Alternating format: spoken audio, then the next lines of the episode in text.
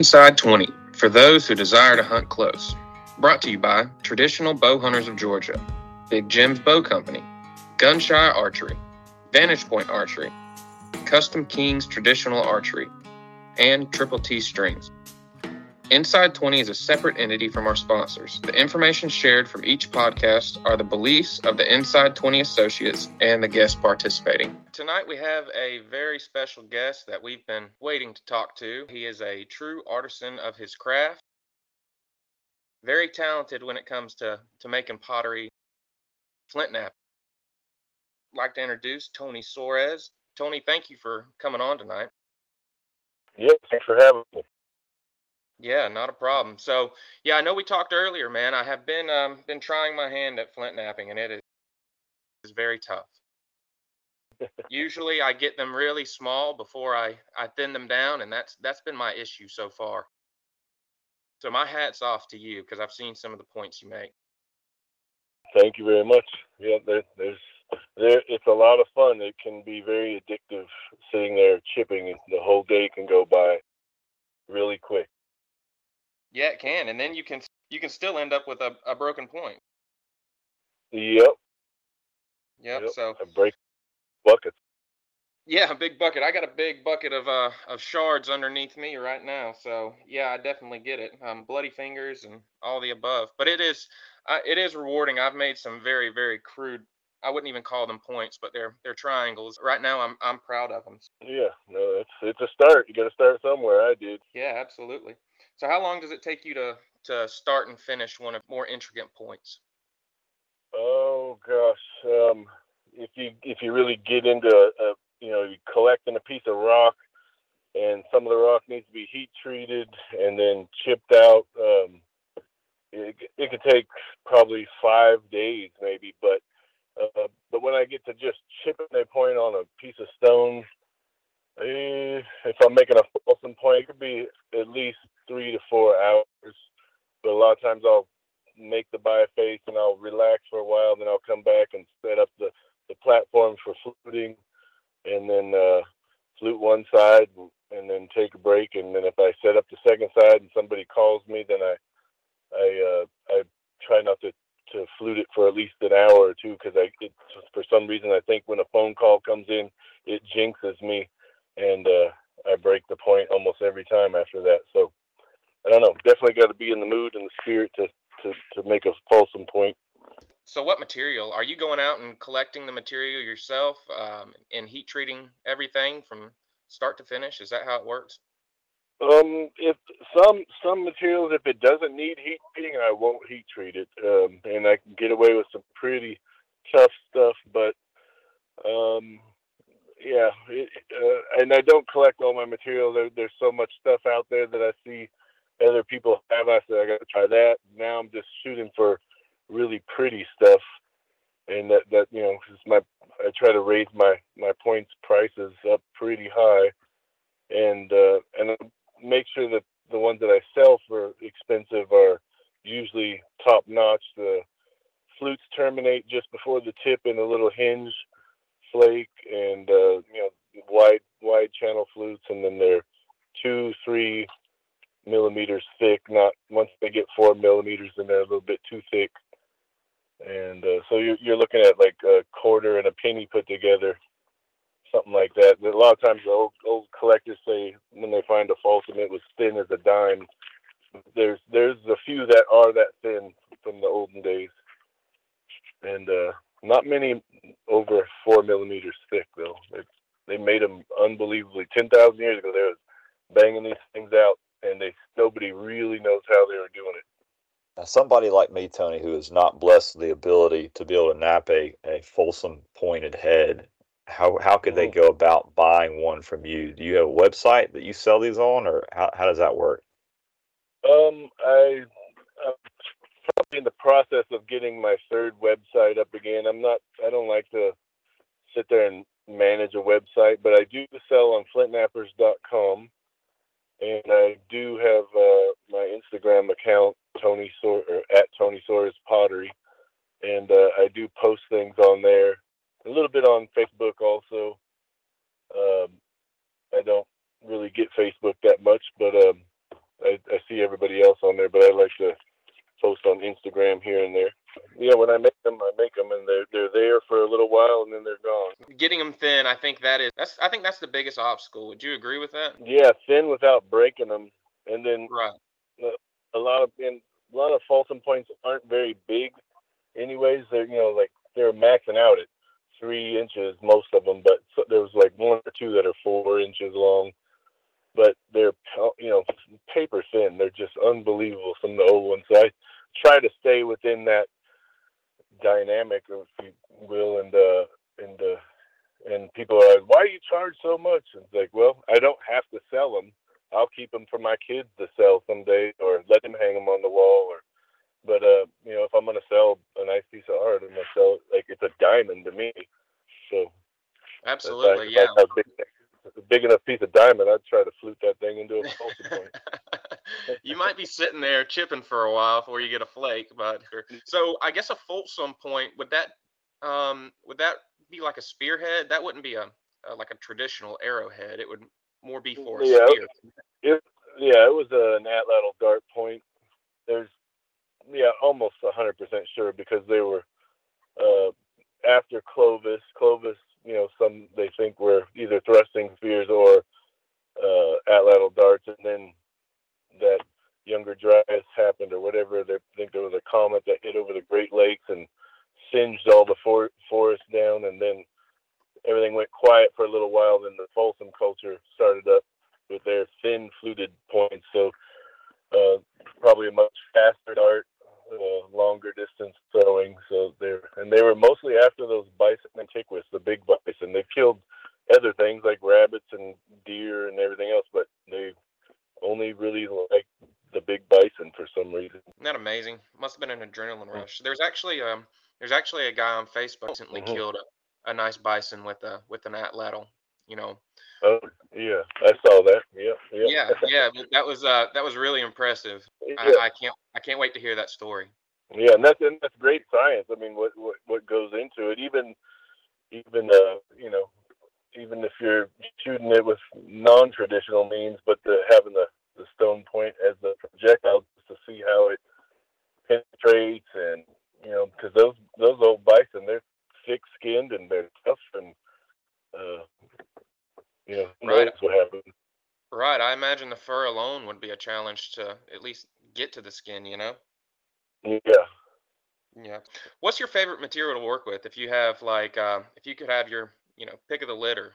I know you said you wanted, you know, pretty over, you know, just something out there that you can get easily. So what would be your your yeah. go-to material? Uh, gosh, I don't. I like. I kind of like the jaspers and and some types of agates, but I collect this jasper a few hours from me. And it's a red jasper, and some of it's gold.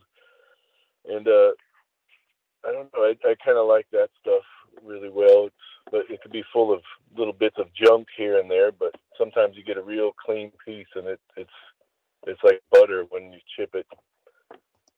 Yeah, that was gonna be my next question. Like, do you grab just all the jasper you can get, or are you very selective with what you haul back to the house? Yeah, very selective now because you. I've got buckets of rock that some of it's kind of knappable, and uh, so now it's you might spend a whole day picking up a bucket of rocks uh, you know, that that are most likely going to be knappable. And you'll get into some of them, there'll be a fracture hidden in there, or uh, a big, they call it cement in the middle of it somewhere, big chunk of something in there, or crystal pockets. But uh, yeah, you got to be real selective. And out here, uh, where I live in Joshua trees, like they traveled a long ways to get their rock. And same like all the Folsom cultures in the in the the high plains uh, some of that stone that they were getting was six, I think it was like 600 kilometers uh, away.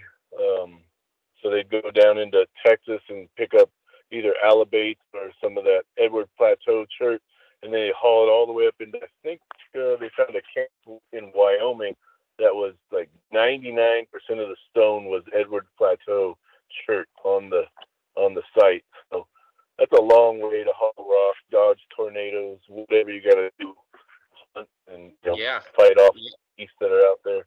Ten thousand years ago, what?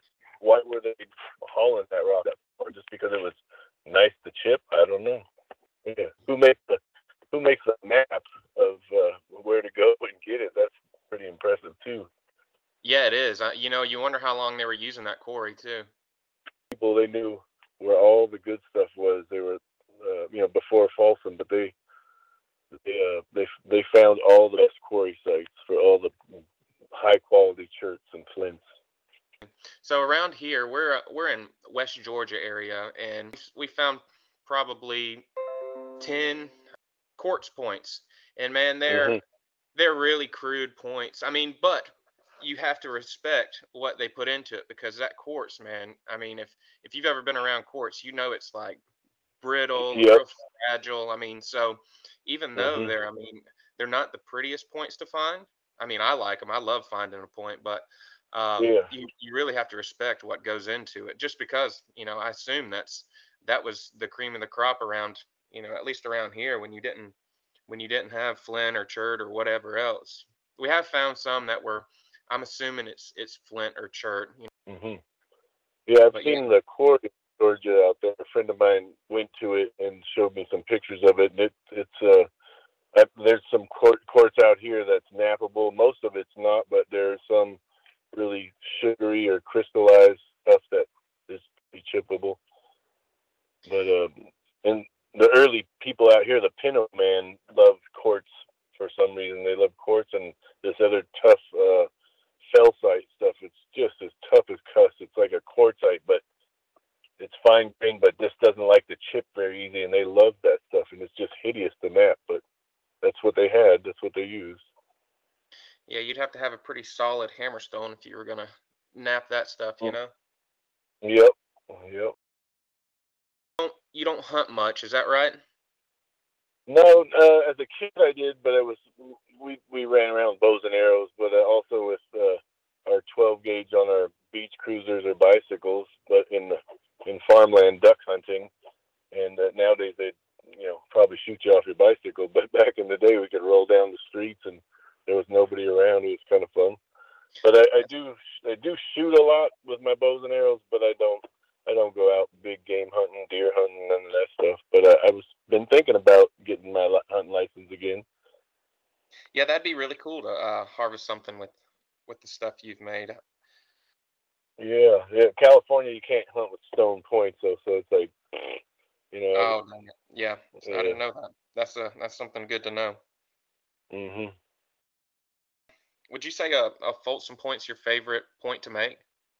Yeah, ever since I was a kid, that's the only point that I ever really liked, and uh, I have a few attempts that I did probably when I was about must have been about eight, seven, eight, or nine years old. And I found one raking my mom's yard years ago uh, that I had thrown off to the side. And it was like a little tiny fluted point, and uh, and then I I just chipped arrowheads of all sorts until I met some knappers when I was about 19 or must have been 19 or 20. That's when I first met other knappers at a knap in in Wrightwood, California. And uh, one guy had a metal fluting jig, and he showed me how how to uh, flute a Folsom on that. His name was Lee Corey, and uh, uh, then I was really hooked on fluting, so I fluted everything I got my hands on, um, and uh, then I progressed into you know non-metal tools, so it'd be what you call like primitive or uh, abo technique stuff, you know, where there was you know indirect percussion or um, pressure jigs without any kind of metal stuff. So and I did that for a long time. And I'm about to start making some of my old, they call it the Soares jig, uh, and try to sell a few of those soon. But just a lot of work goes into them, so I haven't finished. I got six of them on the burner, almost ready to go, but got to finish them up. Stuff. So I wanted to to ask you one more question before I let before I let Matt Matt talk for a second. Did you make a point for Clay Newcomb? Yeah, I made him uh, six, seven points. I think he got uh, six six points uh, that he's going to hunt with, and he, he did shoot the bear with one of them. Yeah, that's what and, I was. Uh, that's what I was trying to get to. That that yep. must have been rewarding for not only him but you. See your your points be used. You know. Yeah, yeah. Bear, bears, you know, big big medicine. So I like, uh, um, you know, somebody else to do it. I don't need have the need to shoot one, but uh, uh, you know, for another hunter to use one of my points to go out and do it, and and uh, another person's arrows. It was like a whole team. Those guys were really great to work with, uh, and go see the the Folsom site and all that stuff out there in New Mexico was um, pretty cool. I always wanted to go to Folsom, New Mexico, just to go check it out. So I got a, a free ride out there, flight and drive and the whole nine yards. Wow, that's awesome. That's awesome. You grab you some material while you were out there? Um, no, no. Uh, I, most of the stuff in that area was probably brought in. Um, a lot of uh, the artifacts. It looked like there was a lot of uh, alibates and some other cherts and stuff around there. Uh, and who knows, you know, where they were they were coming in from. And I had to take everything back on the plane with me, so I I brought my stuff and took it with me as I left. So. Yeah, TSA may find it kind of weird you bringing back rocks, but you know, I'm sure it's been done before. Yeah, yeah, I labeled everything in the in, in my luggage so they wouldn't panic what it was. right. right. Well, that's cool, man. Yeah. So one thing I wanted to, to to mention, I'm sure you've heard of this before. I guess it's the some of the latest um, Native Americans that I guess we had in the the the Americas um, mm-hmm. Used glass insulators. I guess there was electricity while there were um, Native Americans still knapping and stuff. So people have found. Yeah. Have you heard anything it, about that? Because I just read an article on it probably a, a, couple of months ago, and I thought it was really fascinating. I believe Ishi chipped a few points out of some glass insulators, and he was one of the last Yahis up there. That like the last guy that walked out of the woods, and everybody freaked out. And then he, uh, you know, they, the scientists studied him, and uh, he became friends with the. Oh, I can't remember the guy's name, but one of them was a, a bowyer, and they shot together. And uh, they you know recorded a whole bunch of his stuff. And then I've also heard of uh, one of the prized things to knap was the red light on the back of a caboose uh, train, and if they could shoot that red light out, that was the the prize red glass. It was red glass, so they they they like that. And I've heard of one or two points being found made out of that red glass. No kidding. That's that's really interesting. I've never heard that before. Yeah, one of my my uncles told me so. It was, it was a step uncle, but whether it was BS or not, but I mean, like, wow, that's cool. Where'd you come up with that? He's like, it happened. It happened. So, and I actually cool. finding a piece of red glass that was from a train caboose somewhere uh, down by the Salton Sea when, uh, when I was a youngster. It was a big broken piece of a back end of a light. I don't know, but I have it somewhere tucked in one of my bo- boxes of rocks, and I've never knapped it. I always thought that'll make a cool point someday, and it's buried. Yeah, that's um, that's definitely that's definitely cool. Talk about two worlds colliding. You know, that's um, that's mm-hmm. interesting. Um, so I I picked up a bottle while we were down um, pig hunting in South Georgia, and I brought it back, and I actually found that to be the easiest thing for me to knap. Now, like I said, my points aren't good by any stretch of the matter, but it was actually the easiest thing for me to knap. So I can see how they yeah. would they would prize that. Yep, old Milwaukee points, the bottom of them brown beer bottles. Those are the prettiest ones there are. Yeah, it was a brown one actually. Matter of fact. Mm-hmm. Well, cool. Just got to do a lot of you know when you're starting out your your biface shear that edge. If you shear that edge off and get you a nice little run of little flakes, then you can come back and just pressure flake the other side off. And yeah, it, it so, pretty. So I didn't realize how important abrading the edge of um, mm. The edge of the stone was until someone showed me what abrading was, and I was like, okay, wow, this this does help because I was crumbling a lot of the edges and um, yeah. it was just turning to dust. And, yeah. Yes. Yeah. Yeah. It's yeah. So so there is a there is a technique there for sure. Um, but it's fun. I still haven't figured out the the science to getting the the flakes to run the way you want to, and and I'm sure that that comes with a lot of broken stones. So. Yep, a lot of inward pressure and then outward pressure at the last second. The more you can push to the center of the mass of the stone, the better off your flake is going to run. You know, it's going to run a bit further. And then if you, depending on if you're starting at the tip of the point or if you're starting at the back end of the point, kind of depends on how your flakes are going to run also. Right. Yeah. It's um, you know, not to have that big turtle back in the middle of the point when you're kind of getting it small is it's so tough, man. I mean, anybody that hasn't tried it, I would mm-hmm. definitely urge you to try it because it's it's really fun. I mean, it, you can you can waste away an hour, two hours just sitting beating yeah. on a rock, you know, before you even know it. Well, that's that's why they invented fluting that we could flute that turtle back off. Yes, I you know I I don't even know. I'm gonna have to do some more research. Uh, I'm getting with the guy here in a here in about a month, and we're gonna do some knapping together. So maybe I'll get him to show me all about that. It's it's fun. Yes, sir. It is. Tony, history to me as a young boy has always just been so fascinating. And maybe that's why I've been so drawn to traditional bow hunting as a hobby of mine now. And I know back in history, you had to have some type of way to collect water. And through some research, when we came across your pages, we saw some amazing pottery that you hand make. So we would love to hear about just how you do that and some of the methods that you use to make that pottery. Yeah. Um, well, my grandmother got me into making pots as a kid. I was probably like, I mean, I remember probably being like five or six years old, just playing with clay, and then got into like little pinch pots, and then I got into pots, you know, little cylinder type pots, just making them a uh, flat bottom off of a table um, that were maybe I don't know, eight inches tall, and I thought, wow, it's huge. And then um, my great aunt, her sister, who I'm going to go see this weekend in Albuquerque, she's 95 or pushing 95, but she said, come out and see me soon. So I'm to go see her.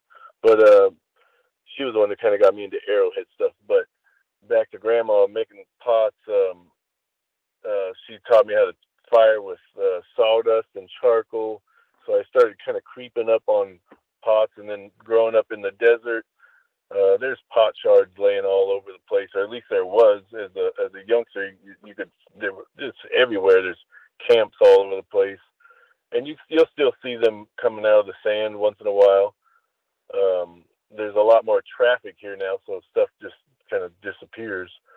But um, um, the museums have some big pots, and there's a, a family that lived out here called the Campbells. They collected all the old pots they could find in all the caves in the it was the Joshua Tree National Park. I think it was before it was a park, um, before it was a monument or anything like that. But anyways, they luckily they collected them all, and they have them in a big storage compound. And when I got to see those things, I was just floored uh, how big the pots are.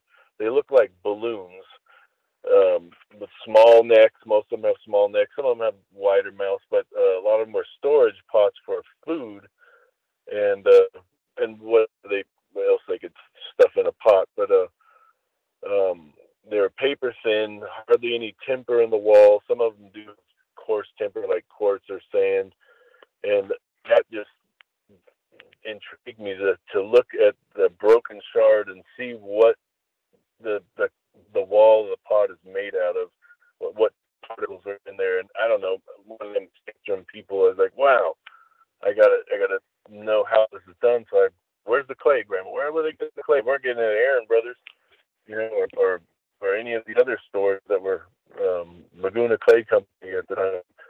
So I went out and started finding after rain here and there, I could find some muddy spots, and most of that had clay. I started to recognize and uh, find my own clay sources, and then practice building pots. And then I was like, how did they make a round bottom pot when everything we build off of is flat, a flat surface? And so I saw a picture of this Tohono O'odham lady, which it was uh, they were Papago back in the day, but they're Tohono O'odham now. But um, she formed a pot over another pot, the bottom another pot, and then peeled it, you know, pulled it apart and went on with coil and paddle and anvil, and that like that was the technique for me. It it just felt right into my soul right there. So I uh, practiced that, got good at it, and uh, I've been making them for 40 years now, uh, or a little bit more than that. I teach on all the reservations around Southern California, not all of them, but a lot of them, and uh, they they uh, they love to have me out. I teach bows and arrows, pottery, flint knapping, and uh, that's kind of one of my little circuits that I do. And for those that have not seen your work and how amazing uh, just the, the art that you produce, uh, I've actually run across where I looked like you had actually sent some of your work to a museum, right? Is that correct? And how, how often has that happened? And what different types of work have you sent? Is it pottery and all the above? Yeah, pottery and all the above. From the, the one of the biggest museums would be the Springs Preserve Museum in Las Vegas, and that was, you know, pretty neat because they wanted a bunch of Anasazi black on white and corrugated pottery and and uh, I think I had a four month old baby in the swing while I was building all this stuff in the living room. For, and they they ordered a bunch of pottery, and then they wanted to build a big pit house, a Mojave style pit house. So they ordered a whole bunch of Mojave pottery and some uh, gathering sticks and all of stuff. I can't remember everything that. I I got a lot of stuff together for them. I'm working on a, a little museum in Anza, California right now, the Hamilton Museum and I'm making some arrows and arrowheads and different things for them. Uh, but yeah, there's a few other. Let's see, the Palm Springs Museum, Caliente Cultural Museum in Palm Springs. Um, that's a, a big new museum that's coming up pretty soon, and I've made stuff for their little museum, and uh, um, they've always uh, had me at their events to, you know, help fundraise for this big museum. So I'm excited it might be opening in October, or November of this year. But it just pushed it and pushed it and pushed it. Uh, like I've been helping out for 30 years on this thing. I was like, man, I hope I get to see it. so it's, it's gonna happen this year. But um, yeah, if you want to look at my my Instagram at Tony Soares Pottery or on my YouTube channel, Tony Soares Native Clays. I actually did an hour and 18 minute pottery movie on Tony Soares Native Clays. It's fascinating. I don't know about you, Tim, but I have never had the opportunity to speak to somebody that has been able to submit things that they have handmade to a museum or been asked to do that. No, that's yeah. really cool. That's that's really cool, and that must make you really proud. A museum wants your stuff because you're following traditional ways that closely. I mean, that's that's cool.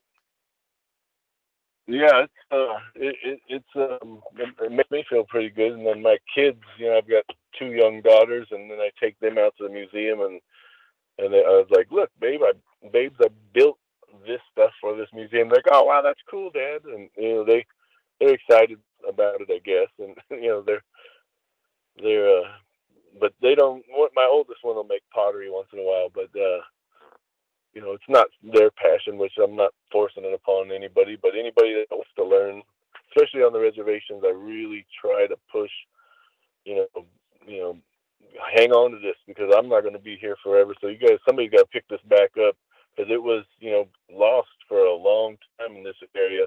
Uh, down in Baja, California, there was some still, you know, tribal folks that were holding on to a lot of these things and still know it. And then, uh, but uh, you know, in, in some of these areas, uh, it was just gone. Like the, the Mojave people in uh, Fort Mojave, there was uh, my my friend's parents. She made pottery, and then after she passed, she said that he could hire me to come out and teach. And I was like, man, it would have been nice to talk to her before I come out there with my whole get up on your style pottery. And uh, but since I hit it right on the money, uh, my friend Joe, he was like, you, you, know, you're you're teaching us now, and so I taught there for about 15 years, and and then most of my bosses have passed away along some of the river areas, but uh, I'll get new ones sooner or later. It's to to me, it is amazing just uh, how much times change, and I think as technology continues to advance, uh, I think that traditional ways of hunting or gathering or any type of handmade items like this are going to continue to be few and far between as to who those people are are still practicing that way. And i think you're right. I think it's so important to reserve that and continue to share with others that have no clue that they maybe they weren't as uh, lucky to be exposed to friends or people in their circle or family. Uh, I've never seen it before. They've they've maybe only seen it on videos for something that has been you know produced by somebody like you or you know, maybe they've run across a podcast. And that's why we're super passionate about it especially traditional bow hunting is just continue to reserve that and uh, allow other people to be exposed to it because we were fortunate enough to be. Yeah. Yeah. Uh, yeah bow hunting is a blast. I mean you know I'll, I'll run around out here around the property and uh, set up little targets, and my my girls will do it too, or we'll use the atlatl and throw the atlatl, and that's a whole nother fun thing to learn. And uh, oh, there's a coyote right here, and one of these little coyotes took my dog a couple of weeks ago, and I never came back. So oh, um, I beef with the coyotes, but I'm gonna let this one keep walking. but uh, anyways, uh, um, but yeah, it, bow hunting is uh is um, you know it's a great sport, and it, and I think it's way you know nicer to shoot with a bow and arrow than rifle. I mean, a rifle anybody can pick up a rifle and and shoot something at you know 500 yards out or whatever with a scope on it, but can you shoot with a bow and arrow and uh, give that animal a little bit more of a chance? That's that's the the trick. And then if you want to get even more chancy, pick up an atlatl and try it like the oldest you know, cultures in the Americas were doing, and and the whole world. I mean, everybody used the atlatl. You know, when I um when I think about uh, the stone points and you know uh, making your own shafts, using sinew for the string, and you know working out your own bow, I really think that that that is the the real traditional bow hunting. I mean, because that's that's where it all stemmed from. Um, and um, all this we're talking about tonight, this is real. You know, it's American history. I mean, this is the the very start of American history, and I do think it is very important to pass this down um, and not let it be forgotten. You know, and it's good that that you carry that on and that we're talking about it tonight. I, I believe. Yeah, there's uh, yeah, and there's so many types of bows and things out there. Like you know, tr- you know, you got your long bows and your fiberglass bows and compounds we'll, we'll keep out of the of the realm of that stuff. But uh, your sinew back bows, and I I really like sinew back bows, and I prefer shorter bows, um, like 45 inches and shorter to down to 36 inches. But uh, uh, you know, you, you got to have a feel for that. It's more of a it's not like you're really aiming, but you have to have, know where it's like a quick draw from the hip. That's kind of a that kind of shooting with the shorter bows or longer bows you can anchor it to your cheekbone and and draw it and uh, i had a friend who made long bows uh, his name is frank garsky who's a stone sculptor and if you look on my instagram page he is one of the only guys i've ever met that tried to shoot an arrow over the pyramid the great pyramid in giza when he was there i want to say he was there in the 40s in the army and then he hiked up to the top of one of the great pyramids and shot an arrow into his quiver at the bottom of the pyramid. And he's got a picture of himself on the top of the Great Pyramid with a Egyptian guy in his quiver and bow up there, which is pretty amazing. He taught me how to anchor and all that stuff on my cheekbone. That's um, pretty epic right there, honestly. Yeah, the guy, the guy was amazing. He shot a 110 pound uh, bow. He was a, a bear hunter, a hunting guide in I think Colorado and Wyoming, and told me all about feathers. Like you want to use this type of turkey feather from down low uh, or, or up high, depending on what altitude you were shooting at, because their feathers were thicker or thinner. I was like, oh my gosh, he's like a scientist of of archery. And I had no idea. That's probably like six, 15 or 16 when I met him, and he was just like just got into all the ins and outs of bow making and stuff. So he taught me a lot, a lot about that which you know I pass it on. I, I'm not like I'm not a person who's out here selling bows every day. I'll make one once in a while. Jason Momoa is a friend of mine. He's got some of my bows, and uh, he he collects a lot of my Folsom points. He he loves the Folsom points. Um, so I, I have uh, I have some collectors out there, and a, a whole bunch of other people on flintknappers.com pick up my stuff here and there. So, and uh, and I appreciate it because that's that's how I survive. I mean, I'm kind of like a primitive man still surviving the old ways, even though I've done some college stuff and cut hair for 30 years, and uh, I almost joined the military in 1988, but I didn't. But I do kind of regret not going in just to be part of the Warriors Club. But all the guys that I talked to say, "Thank God you didn't." So I don't know. But anyways, fascinating your background and just how you live your life. It truly is, and I think that uh, you're one of few that do that. Talk about that 36 inch bow that you made, and I know you've got a, a, YouTube video about that, but like where that originated from, like where that would be used back in the old times, and you know the benefits behind that. You've you've hit on that briefly. Yeah. So um, well, the one that I recently had, I'll get to in just a second. So I, I've made the sinew back bows out of juniper and uh, uh, what else? Some ash, and they work really well. There was two different, two or three different groups out here. There was actually a bunch of different groups out here, uh, like the Cahuilla, they and the Mojave. They traditionally use really long bows, like four to five, six foot, uh, mostly desert willow or uh, and uh, mountain ash bows, and they're for long distance uh, casting. You know, because it's wide open desert for the most part out here. And you had the Chemehuevi people that came in a little bit later, and they were more traditionally with short bows because they're from the north. Uh, um, from what I've what I've heard, sinew back. They use sheep horn bows. So sheep horns, once you cut one off of one horn and one off the other, uh, you get like a 36, maybe a maybe a 40 inch bow and uh, so they're more of a composite bow, and uh, they shoot really well. Very very tough, but California got a lot of laws about sheep horns, so I don't have one. But um, so I've made a bunch of sinew back bows, and, and I love shooting those. But I wanted a bow that I could leave strung, and I had uh, a fellow at uh, uh, River Bend Longbows, and um, he made me. I asked him, "Can you make me a fiberglass bow that's 36 inches long?" And uh, so this one's made out of walnut fiberglass and some deer antler tips on it.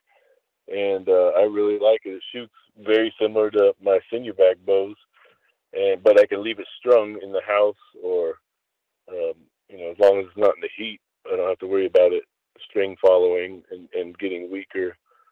Uh, so that's what I wanted to have, and and then I can carry it in my quiver with me and and you know walk around the neighborhood. My wife and everybody says, "God, it looks like a toy bow. It looks like a kid bow because it's barely. It's not even an inch wide. Maybe maybe an inch wide, three quarters of an inch, maybe an inch wide, and only 36 inches long, and it 50 pound draw at 20 inches, which I'm trying to get a 24 inch draw at 50 pounds on my next one that he makes for me. I don't know anything about fiberglass, you know, bow making, but uh, wouldn't mind learning it someday. It, it's uh, you know, just a little bit of lamination, but you got to have some skill for it. That's for sure. Wow, that's amazing. It really is. It's uh, fascinating, just the uh, the way that a shape of a bow and what it's made out of, and how that'll impact, you know, just the integrity of it and what you can do with it, and the uh, the ability for it to shoot accurately. Uh, and then a lot of that, uh, obviously, the majority of it relies on the individual that is utilizing it to to make it perform to its full potential. Yep, yep. It's uh, it's it's it's a fun bow. I got it in my hands in my truck right now. It's like I could almost I could hold it out the window and shoot. you know, there's no no. I mean that's and that's why a lot of the horse people on the plains they use a lot of short bows because they're very maneuverable and uh, uh, you know, quick draw. And then a lot of those guys were shooting buffalo uh, from like five feet away, right, riding right next to it on their horse and shooting right down through the heart and the thing. One of them fellas said they could shoot through a cow buffalo and kill the calf on the other side. That's how strong some of their bows were. I don't know if anybody's ever tried it, but Inside 20 is brought to you by Traditional Bow Hunters of Georgia. Head on over to tradbowga.com for more information. And by Big Jim Bow Company, the place for custom bows, handmade leather goods, and much more to meet your traditional archery needs. Check them out at bigjimbowcompany.com. Gunshire Archery, the perfect custom made quiver for both two and three blade broadheads. Check them out at gunshirearchery.com. VPA Broadheads, precision machined one piece broadheads, two and three blade mode is available. Check them out at vparchery.com. Custom King Archery, the best price on the best traditional archery product since 1972. Check them out at customkingarchery.com. Triple T Strings created champion level Flemish and endless strings for hunters and target shooters using the best materials. Check them out at TTT Strings on Facebook. So Tony, I um I watched that video you had on your YouTube channel, and I want you to Mhm. plug it again after we get done because I think people need to check it out because I didn't realize the power um, that that little bow could have. I clicked on it, you know, it was interesting, 36 inch, you know, bow. That's that's cool, but man, Mhm. I mean, you were you got what was that five or six arrows out in a matter of seconds. I mean, those they're really efficient, and you know, like you said, riding on the back of a horse, you would you'd probably need a handful of arrows. You know, uh, a lot can Yeah. happen up. So they're really efficient bows, and I was really surprised at how quick it was and uh, the accuracy that came out of it. I mean, you you piled them up into that target. So I would uh, I would definitely suggest people check that out because it is very cool. Yeah, full disclosure though, I did shoot three arrows, and then I to, to be able to see the arrows hit the target, I had uh, put a few arrows sticking out because the arrows that I was shooting were going through the hay bale, but I shot into the pile of arrows twice, that you, so that way you could see both arrows hit the pile, and you could see the, you know, the other arrows rocking. Um, but uh, it was just a quick little video. I said, let me see see how this. And I just got the bow, so I frink, frink, frink, and then went over and filmed it. The arrows hitting, and it's it's fun. that I did in slow motion, so you could really see that they were actually hitting the target. Uh, So what kind of arrows were those? What um These were arrows- they the traditional arrows, kind of how you would you would make? I make them. Uh, I there's so I use a lot of arrowweed or river. It's not river cane. It's called carrizo cane, which is a very light, pithy kind of. Not even pithy. It's very light cane, um, and it breaks real easy. But that's what they use out here mostly. That and arrowweed. Arrowweed's kind of a hardwood. You can either find it dead and it's really hardwood, or you find it when the after like a summer rain and the plant soaks up a lot of water, you harvest it then, and it's a little pithier. And I, I like it at that stage because the arrows are, are a little bit lighter weight. But um, these air, particular arrows that I was shooting the other day are just the youth arrows um, dowels that I get from um, uh, arrow making company. But I, I make my own arrows, so I order the dowels, and they're only one fourth inch wide. They're 25 inches long, and I put the little field points on, and I put put the little feathers and little nocks on the back, and uh, they work really well. I'm uh, actually making some that are a little bit thicker, and uh, I'm going to test those out to see if I can still keep the speed and just have a little bit more punch to the to the arrow when it hits.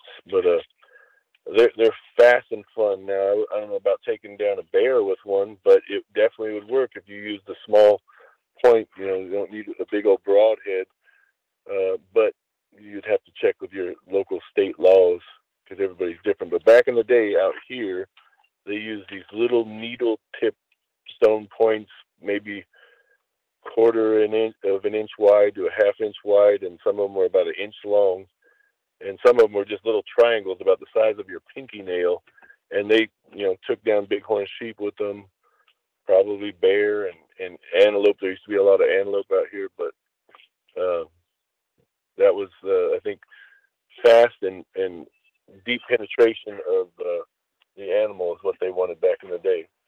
You know, when uh when when I see people on Facebook, um, you know, say that they've found a an arrowhead, um, Mhm. even I do it. I'm not I'm not calling anyone out, but even I I do it. Usually the ones we find they're bigger, maybe an inch, two inches long, um, you know, pretty wide. Those aren't the traditional arrowheads. I mean, what would that be used for? Like an atlatl or maybe even some kind of spear? probably an atlatl. Um, the uh, I would think because I, I asked uh, well, one of my friends. He was using some pretty good size arrowheads on his uh, arrows, and but you know he was hunting deer, more modern stuff. But his his his was a traditional made bow, fifty pound draw, and he he um killed a lot of deer. He had 15 kids that he had to feed, and he lived in Arizona. He's passed away since, but uh, he was an amazing guy. And uh, I asked him one day. I said, "How far does that arrowhead penetrate? Because I never, you know, really shot a big animal with a with a, an arrow before was a stone point." And he said, "Most of the time they traverse all the way through unless it hits a, a bone." But he said he would have to go find his arrow on the other side of the elk. Usually, it would just keep on going. And I was like, "Holy cow!" Um, so they worked. I mean, they they did use some bigger points back in the day but I think uh, they did use a lot of little points. It seemed like later on they started using smaller and smaller points. Maybe they just got maybe they just got better at knapping them. They could get them smaller without, without them being thick like like I do. Yeah, yeah. I mean, we shoot tanks nowadays. I mean, with a depleted uranium rod that's only like an inch or inch and a half uh, wide, and, and it, it sails clean through a tank. You know, uh, one in one side and out the other. So amazing. Uh, and and then the bows out here, they weren't that powerful. I mean, a lot of the the four foot to six foot willow desert willow sticks that I've gathered made a bow out of. You might get a forty pound draw out of it if you're lucky. Uh, maybe they did some fire hardening. Maybe they did some string backing. Uh, but most of the old ones that you see, they don't have any of that stuff on them. But uh, um, so they were shooting fairly weak bows, lightweight arrows, and, and still getting a good, you know, kill ratio with those. And wood points. They used a lot of wood points out here. I've seen. Uh, I I can't talk about it yet, but it, it's going to be.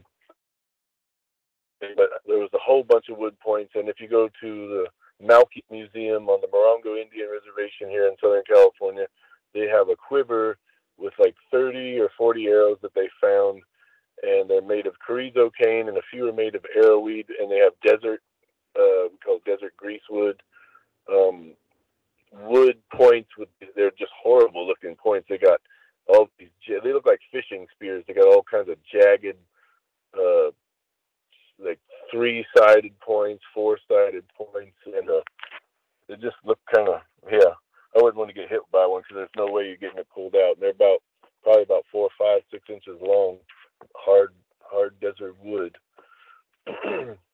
never heard. I've never heard of wood points before. That's that. That's fascinating. Um, I guess you do what you got to do. You know. Yep. That's yeah. That was the hardest material around here. And that's what they used, the desert hardwood. And a lot of Australians, they they didn't knap that much but they used a lot of hardwood points hmm. for their atoms. That's very interesting. Yep. Well, there's a will, there's a way. You're going to survive. Man is going to survive one way or another. I think, uh, and only the trickiest ones survive, I guess. That innovative ones, right? Yeah, the innovative ones back in the day. That was, you know, that was that was the way to do it for somebody that might be new to trying to knap ahead, what is something that you maybe have struggled with or started struggling with when you began knapping? Uh, a word of advice that you would pass along, something that you feel is super important?